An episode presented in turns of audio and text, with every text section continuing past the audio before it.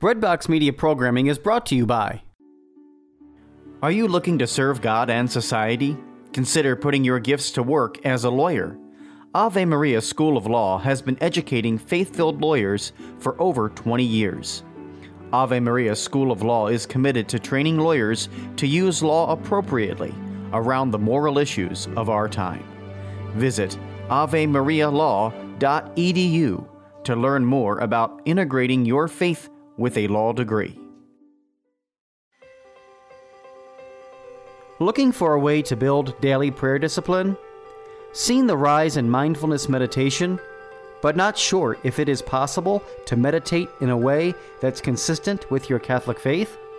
Just looking for a way to breathe new life into your existing prayer routine? No matter what you're looking for, Hallow is here to help. Hallow is a Catholic prayer and meditation app that helps users deepen their relationship with God through audio guided contemplative prayer sessions. From meditations on the daily gospel to the rosary to daily examens, Hallow has something for everyone. Hallow is the number one Catholic app in the U.S. It is free to download and has permanently free content, but you can also check out all of the premium sessions for 30 days, risk free, by signing up at www.hallow.app slash breadbox.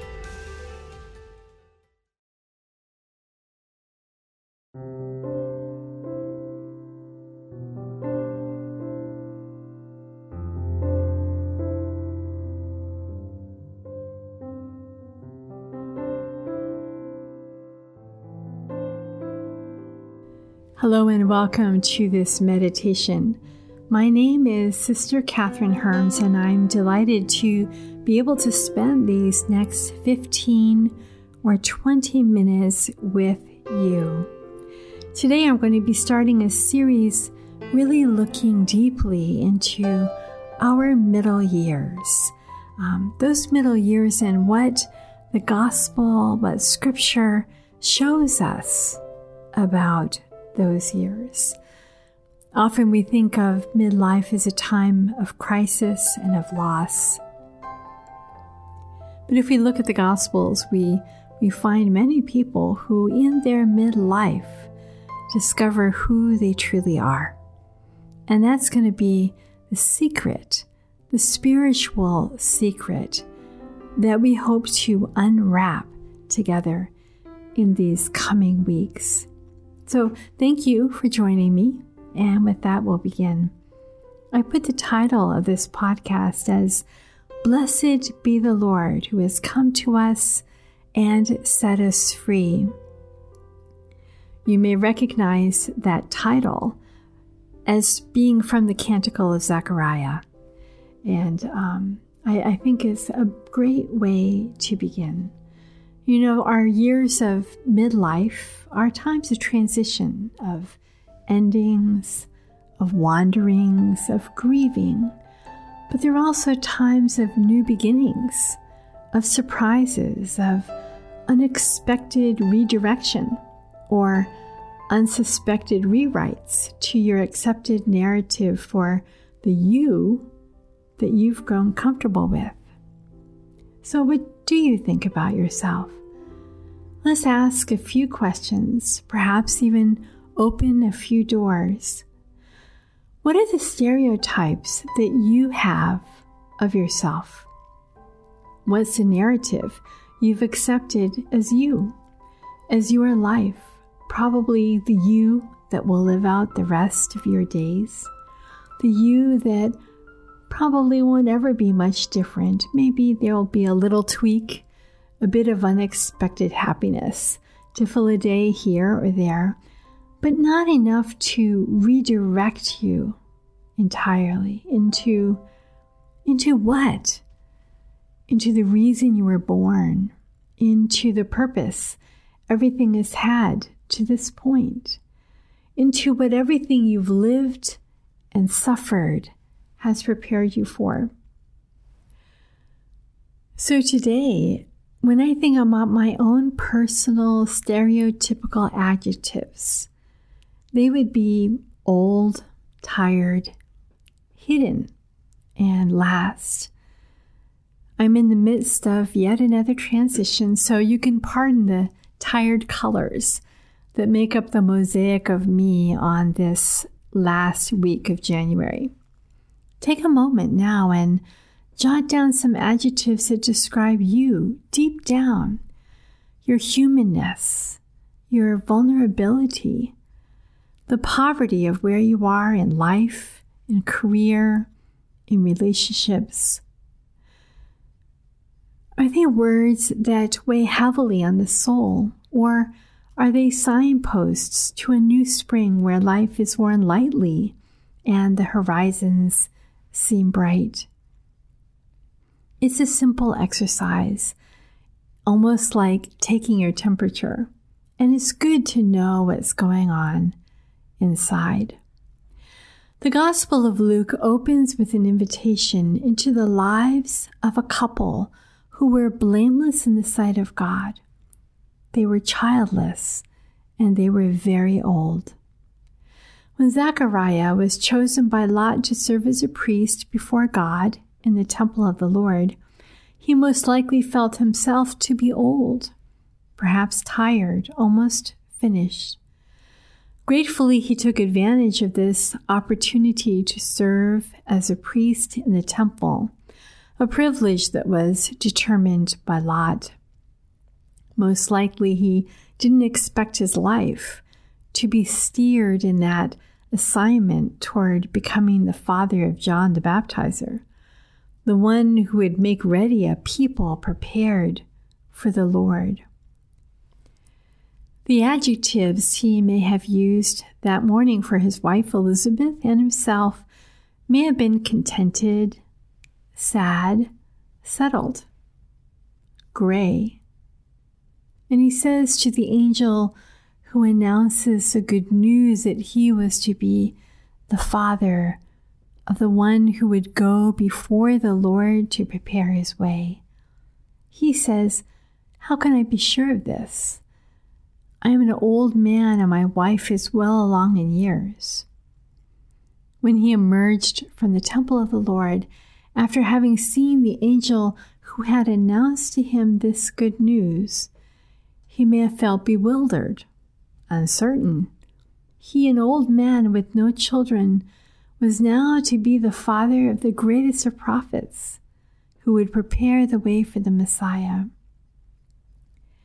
Becoming a father at 20 or 30 is life changing enough, but as an old man to discover at last your purpose in life as a father, this prospect marked a monumental shift in Zechariah's identity. It doesn't matter how old we are, whether we are in our 40s or 70s or even 90s.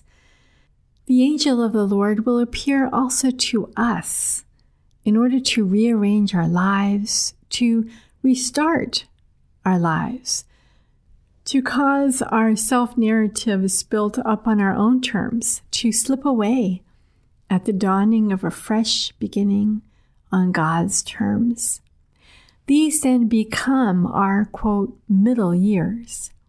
Middle years mark a threshold from a life lived in some fashion apart from God to a life lived in God. At times when I look within myself and, and I hear noise, the noise, the seeking, the striving, the holding, the grieving, I hear the noise that that's the throes of a dying ego, an ego that longs to surrender, yet needs somehow to build itself up again. And I pray, Lord, free me from myself, from Kathryn apart from God. In this place where I control my life, where I build my future, where I construct monuments to myself, I live deeply devoid of charity. The kingdom of God is a kingdom of love. While Zechariah and Elizabeth were righteous before the Lord and kept his law blamelessly, I have to admit that there is so much me, myself, and I wrapped up even in my best moments and my most giving actions. David Benner, in his book Desiring God's Will, says Rollo May notes that without love, willpower is often little more than a twisted, self centered demonstration of one's own character. It points toward itself. It does not serve the higher purposes of connecting us to others and to life. And that which does not lead to life leads to death. There is no middle ground. Angels come into our life in many disguises. They may come as events or invitations. They may come as announcements, unexpected surprises, changes in one's health, financial or career status, or opportunities. Only when we are willing to recognize that we do not control life can we truly offer our consent to the inflow of grace in the changes announced to us. Only in surrender do they truly become good news. Instead of surrender, Zechariah tried to retain control by requesting the angel to tell him how he could be sure that what he was being told was really going to happen. He said, How can I be sure of this? I am an old man, and my wife is well along in years. The angel said to him, I am Gabriel. I stand in the presence of God, and I have been sent to speak to you and to tell you this good news. And now you will be silent and not able to speak until the day this happens, because you did not believe my words, which will come true at their appointed time. The angel Gabriel shifted Zechariah with these words into a liminal period of silence, almost a transition period from what was to what would be, a, a threshold space between old and new between resignation to dreams of a fatherhood that had not been his, to obedience to a fatherhood that fit with perfect precision into the unfolding of salvation history, as his wife conceived the prophet of the Most High, the rising sun, the dawn from on high. The angels God sends to us to make us not just a little different, but to restart us on new paths can be quite jarring, as this angelic appearance was for Zechariah. There is an open secret, though, to the spiritual life, and it's called surrender. We can try our best to get assurances about ourselves, our future, our position with regard to God. We can hope forever that our troubling thoughts and feelings will subside, so we'll finally be at peace. But until we surrender, the fulfillment of our life's vocation that we so long for will elude us. So, what do we need to surrender?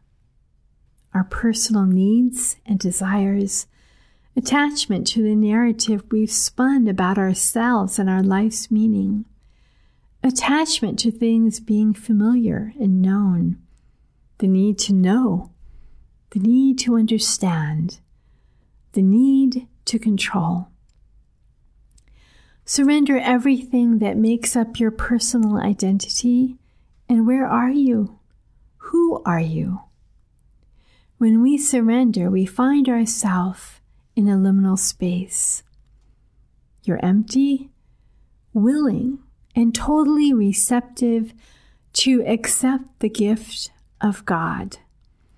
And here you find not emptiness, but being, not darkness, but light, not nothing, but all, not silence, but the beating of a divine heart. Zechariah and Elizabeth simply needed to let themselves be taken down the river of God's plan for them of how he would work through them for the sake of all. Your middle year shift is toward the restart of a vocation, the ultimate yes to God's design for your life. So, what are the opposites then of the stereotypes about yourself and your life that you identified a few moments ago? My opposite adjectives are new, refreshed, beginning again, success, belonging. And yours? Imagining cherishing the opposite of the burdens of the past is one secret for recognizing the transition of the middle years not as loss and ending, but as blessing and gift. So I can say truly, I am hidden, yes. But I can hear the words of Paul to the Colossians For you died, and your life is now hidden with Christ in God. I am last, yes, but I can hear the words of Jesus. So the last will be first, and the first will be last. I am old, yes. I have fought the good fight, Paul says to Timothy. I have finished the race. I have kept the faith.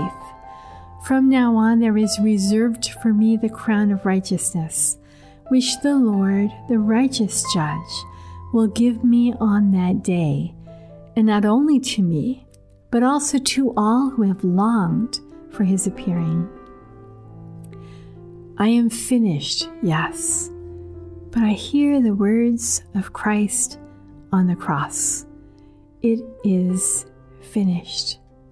And into your hands I commend my spirit. It was Zechariah's sorrow over having no children that was precisely the place of God's activity that directed Zechariah's life anew.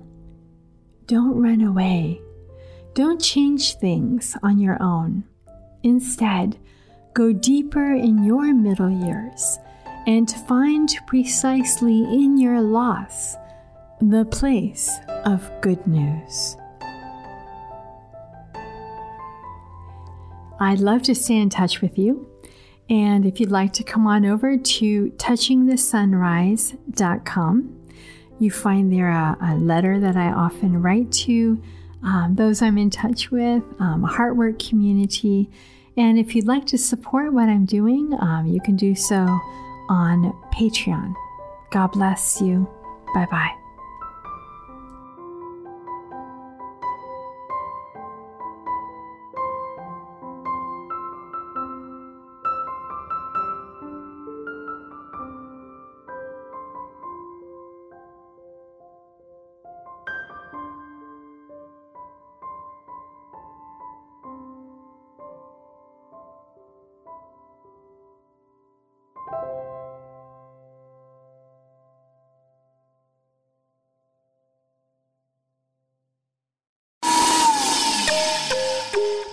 Finding someone on an online Catholic dating site shouldn't be like shopping for a blender. So, why do most dating sites leave you feeling like you're shopping for a spouse?